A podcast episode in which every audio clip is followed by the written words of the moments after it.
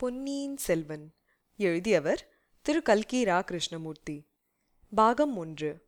புதுவெள்ளம். அத்தியாயம் ஐம்பது. பராந்தகர் ஆதுர சாலை. மறுநாள் காலையில் சூரிய பகவான் உதயமாகி உலகத்தை ஒளிமயமாகச் செய்து கொண்டிருந்தார். சூரியனுடைய செங்கிரணங்கள் பழையாறை அரண்மனைகளின் போர்க்கலசங்களின் மீது விழுந்து தகதகாமயமாகச் செய்து கொண்டிருந்தன. குந்தவை பிராட்டியின் மாளிகை முன்றிலில் அம்பாரி வைத்து அலங்கரித்த மாபெரும் யானை ஒன்று வந்து நின்றது. குந்தவையும் வானதியும் மாளிகையின் உள்ளே இருந்து வெளிவந்து மேடைப்படிகளின் மீது ஏறி யானையின் மேல் ஏறிக்கொண்டார்கள்.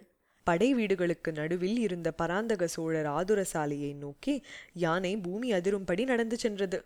யானைப்பாகன் அதன் அருகில் நடந்து அதன் நடைவேகத்தை குறைத்து அழைத்துச் சென்றான். யானையின் மணியோசையை கேட்டு நகர மாந்தர் தத்தம் வீட்டுகளுக்குள்ளே இருந்து விரைந்து வெளிவந்து பார்த்தார்கள்.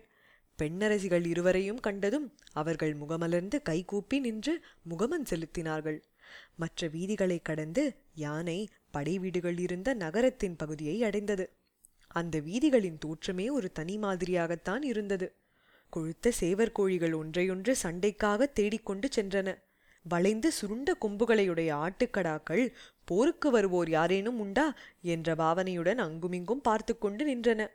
ரோசம் மிகுந்த வேட்டை நாய்களை தோல்வாரினாலும் மணிக்கயிறுகளினாலும் வீட்டு வாசல் தூண்களில் பிணைத்திருந்தார்கள். சின்னஞ்சிறு பிள்ளைகள் கைகளில் மூங்கில் கை பிடித்து ஒருவரோடொருவர் சிலம்பம் விளையாடிக் கொண்டிருந்தார்கள். சிலம்பக் கழிகள் மோதிக்கொண்ட போது சடசடா படபடா என்ற ஓசைகள் எழுந்தன. வீடுகளின் திண்ணைச் சுவர்களிலே காவிக் கட்டிகளினால் விதவிதமான சித்திர காட்சிகள் வரையப்பட்டிருந்தன. பெரும்பாலும் அவை முருகப்பெருமானுடைய லீலைகளையும் சோழ மன்னர்களின் வாழ்க்கை வரலாறுகளையும் சித்தரித்தன. அவற்றில் யுத்த காட்சிகளே அதிகமாயிருந்தன முருகப்பெருமான் சூர பத்மாசுரனுடைய தலைகளை முளைக்க முளைக்க வெட்டி தள்ளிய காட்சியும் துர்கா பரமேஸ்வரி மகிஷாசுரனை வதம் செய்த காட்சியும் மிக பயங்கரமாக எழுதப்பட்டிருந்தன. தெள்ளாறு தஞ்சை குடமூக்கு அரிசிலாறு திருப்புறம்பயம் வெள்ளூர் தக்கோலம் சேவூர் முதலிய போர்க்களங்களில் சோழ நாட்டு வீரர்கள் நிகழ்த்திய அற்புத பராக்கிரம செயல்கள் திண்ணைச் சுவர்களில் தத்ரூபமாக காட்சியளித்தன. இந்த படை வீட்டு வீதிகளில் இளவரசிகள் ஏறியிருந்த யானை வந்ததும் ஒரே அல்லோல் கல்லோலமாயிற்று. சேவல்கள் இறகுகளை சடசடவென்று அடித்துக்கொண்டு பறந்து கூரை மீது உட்கார்ந்து கூவின. பிள்ளைகள் ஒருவரையொருவர் கூச்சலிட்டு அழைத்து கொண்டு ஓடினார்கள்.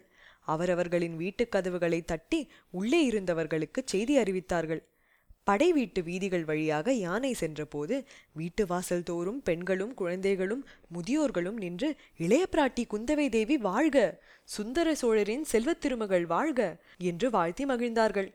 அவர்களில் சிலர் யானையை தொடர்ந்து செல்லவும் ஆரம்பித்தார்கள். வர வர இக்கூட்டம் அதிகமாகி வந்தது.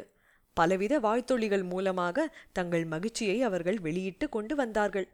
அப்படை வீடுகளில் லங்கைக்கு போர் புரிய சென்றிருந்த வீரர்களின் பெண்டு பிள்ளைகளும் பெற்றோர்களும் அச்சமயம் வசித்து வந்தார்கள் என்பதை முன்னமே குறிப்பிட்டிருக்கிறோம்.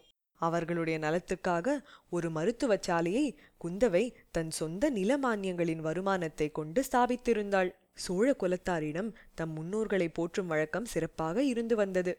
குந்தவையின் மூதாதைகளில் அவளுடைய பாட்டனாரின் தந்தையான முதல் பராந்தக சக்கரவர்த்தி மிக பிரசித்தி பெற்றவர்.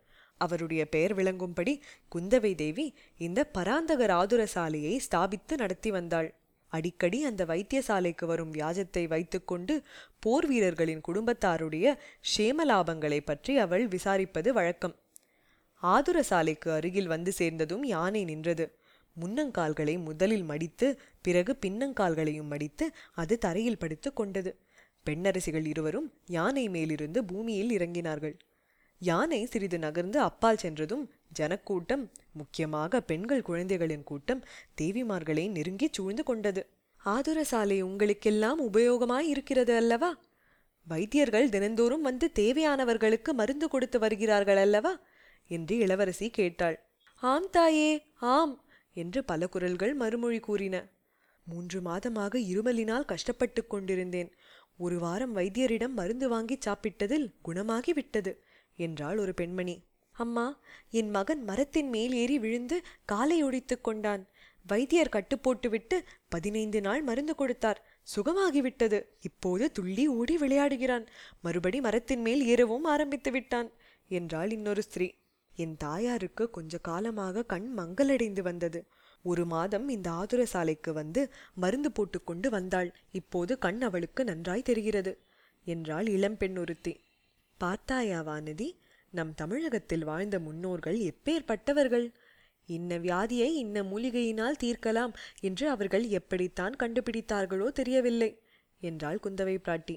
ஞானக்கண் கொண்டு பார்த்துதான் அவர்கள் இவ்வளவு அதிசயமான மருந்துகளை கண்டுபிடித்திருக்க வேண்டும். வேறு எப்படி முடியும்? என்றாள் வானதி. எவ்வளவோ அதிசயமான மருந்துகளை அவர்கள் கண்டுபிடித்திருப்பது உண்மைதான். ஆனால் உன்னை போல் மனோவியாதியினால் வருந்துகிறவர்களுக்கு மருந்து ஒன்றும் கண்டுபிடிக்கவில்லையே. என்ன செய்வது? அக்கா எனக்கு ஒரு மனோவியாதியும் இல்லை. கருணை கூர்ந்து இவ்விதம் அடிக்கடி சொல்லாதீர்கள். என் தோழிகள் ஓயாது என்னை பரிகசித்து என் பிராணனையை வாங்குகிறார்கள்.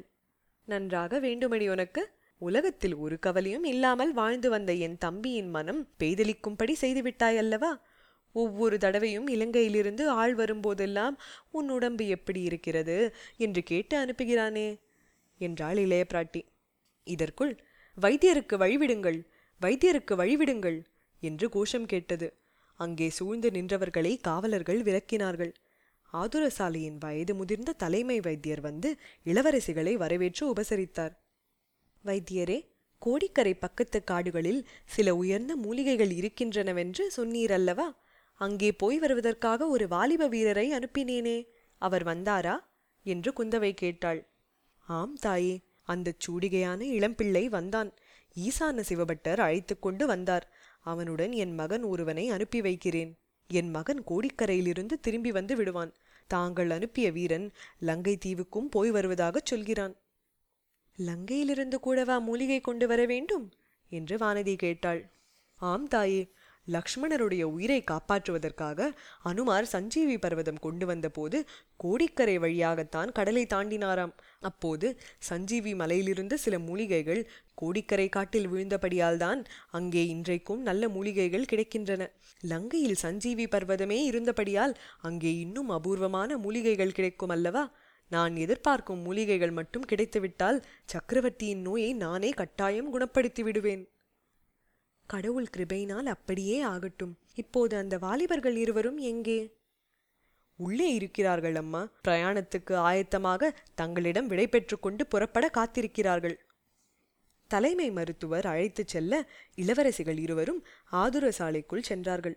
அங்கே தாழ்வாரங்களில் மருந்து வாங்கி கொண்டு வந்தவர்களையும் மருந்துக்காக காத்திருப்பவர்களையும் பார்த்து கொண்டு நடந்தார்கள்.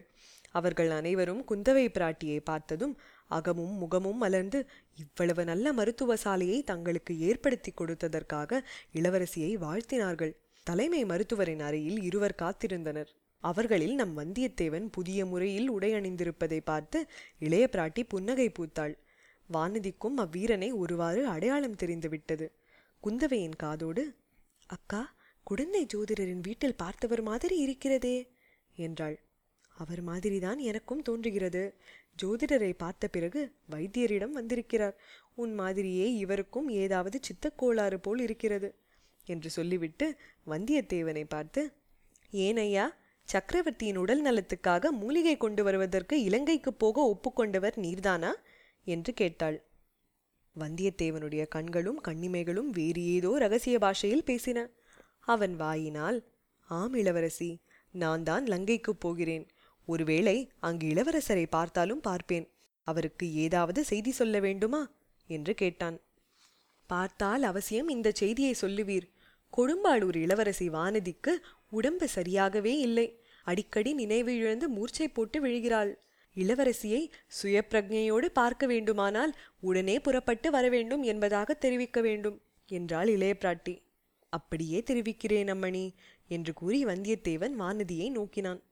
குந்தவையின் வார்த்தைகளை கேட்டதும் உண்டான நாணத்தினால் வானதியின் இனிய முகம் இன்னும் பன்மடங்கு அழகு பெற்று பொலிந்தது. பொங்கி வந்த நாணத்தையும் கூச்சத்தையும் சமாளித்து கொண்டு வானதி தட்டு தடுமாறி ஐயா அப்படியொன்றும் தாங்கள் சொல்லிவிட வேண்டாம்.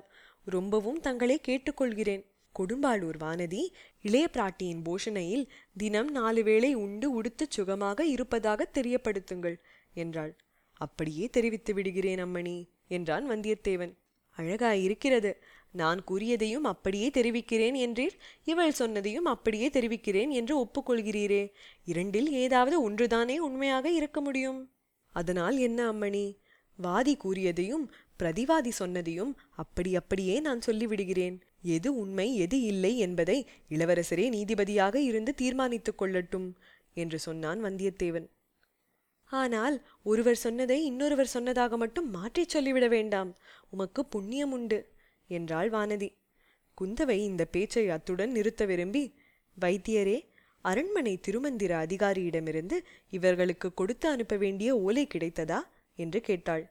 கிடைத்தது தாயே சக்கரவர்த்திக்கு வைத்தியம் செய்வதற்காக இவர்கள் மூலிகை கொண்டு வரப்போவதால் வழியில் உள்ள அரசாங்க அதிகாரிகள் எல்லாரும் இவர்கள் கோரும் உதவி செய்ய வேண்டும் என்று பொதுவாக ஓர் ஓலையும் கோடிக்கரை கலங்கரை விளக்க காவலருக்கு தனியாக ஓர் ஓலையும் கிடைத்தன.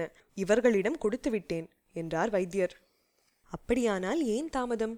உடனே புறப்பட வேண்டியதுதானே என்றாள் இளைய பிராட்டி குந்தவை. ஆம் புறப்பட வேண்டியதுதான் என்றான் வந்தியத்தேவன். ஆனால் உடனே புறப்பட்டுவிடும் காரியம் அவ்வளவு சுலபமாக இல்லை.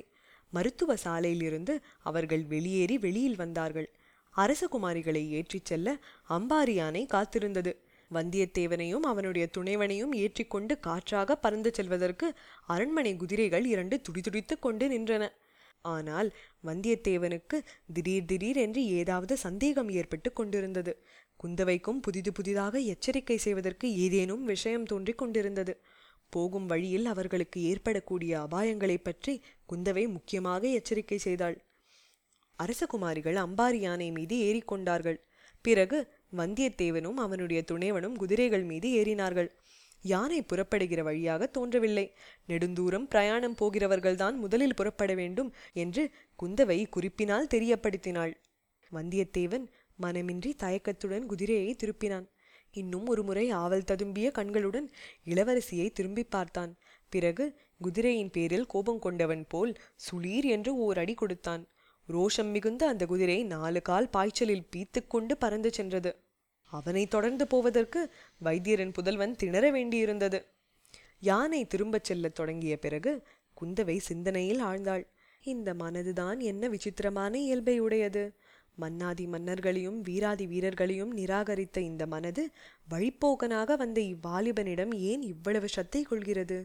இவன் ஏற்றுக்கொண்ட காரியத்தை வெற்றியுடன் முடித்துக்கொண்டு பத்திரமாய் திரும்பி வர வேண்டுமே என்று ஏன் இவ்வளவு கவலைப்படுகிறது? அக்கா என்ன யோசிக்கிறீர்கள்? என்ற வானதியின் குரல் குந்தவையை இந்த உலகத்துக்கு கொண்டு வந்தது. ஒன்றுமில்லை வானதி அந்த வாலிபனுடைய அகம்பாவ சுபாவத்தை பற்றி யோசித்துக் கொண்டிருந்தேன். அவனிடம் என் தம்பிக்கு ஏன் செய்தி சொல்லி அனுப்பினோம் என்று இப்போது தோன்றுகிறது.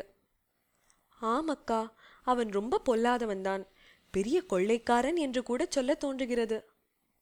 அது என்ன? கொள்ளைக்காரன் என்று எதனால் சொல்கிறாய்? சாதாரண கொள்ளைக்காரர்கள் பொன் வெள்ளி முதலிய பயனற்ற பொருள்களை கொள்ளையடிப்பார்கள். இந்த வாலிபன் சோழவள நாட்டின் குலதெய்வத்தையே கொள்ளையடித்துக் கொண்டு போய்விடுவான் என்று எனக்கு பயமாயிருக்கிறது. தாங்கள் அதற்கு இடம் கொடுக்க மாட்டீர்கள் அல்லவா? என்று வானதி கூறினாள். அடிக்கள்ளி உன்னைப் போல் என்னையும் நினைத்து விட்டாயா? அப்படியெல்லாம் ஒரு நாளும் நடவாது என்றாள் குந்தவை. யானை திரும்பிச் சிறிது தூரம் சென்றபோது வீதியில் ஓரிடத்தில் பெண்கள் பலர் கூட்டம் கூடி நிற்பதை அரசிளங்குமாரிகள் பார்த்தார்கள். யானையை நிறுத்தச் செய்துவிட்டு ஏன் கூட்டம் கூடி நிற்கிறீர்கள்? ஏதாவது சொல்ல வேண்டுமா? என்று இளைய பிராட்டி குந்தவை கேட்டாள். அந்த பெண்களில் ஒருத்தி முன்வந்து தாயே லங்கையில் உள்ள எங்கள் புருஷர்களைப் பற்றி ஒரு செய்தியும் இல்லையே. அவர்களுக்கு இங்கிருந்து அரிசி அனுப்பக்கூடாதென்று தஞ்சாவூர்காரர்கள் தடுத்து விட்டார்களாமே. வயிற்றுக்கு சாப்பாடு இல்லாமல் எப்படியம்மா அவர்கள் சண்டை போட முடியும்? என்று கேட்டாள். அதற்காக நீங்கள் கவலைப்பட வேண்டாம். மாமல்லபுரம் துறைமுகத்திலிருந்து அவர்களுக்கு வேண்டிய தானியம் போய்க் கொண்டிருக்கிறது. தஞ்சாவூர்காரர்கள் என்ன செய்தாலும் உங்கள் இளவரசர் சும்மா விட்டு விடுவாரா? சோழ நாட்டு மகாவீரர்கள் பட்டினி கிடக்கும்படி பார்த்து கொண்டிருந்து விடுவாரா? என்றாள் இளைய பிராட்டி வேறொரு சந்தர்ப்பமாயிருந்தால் குந்தவை அங்கேயே இறங்கி அந்த பெண்களுக்கு மேலும் சமாதானம் சொல்லியிருப்பாள். இப்போது அவளுடைய மனம் வேறு விதமான சஞ்சலத்துக்கு உள்ளாகி இருந்தபடியால் தனிமையை விரும்பினாள்.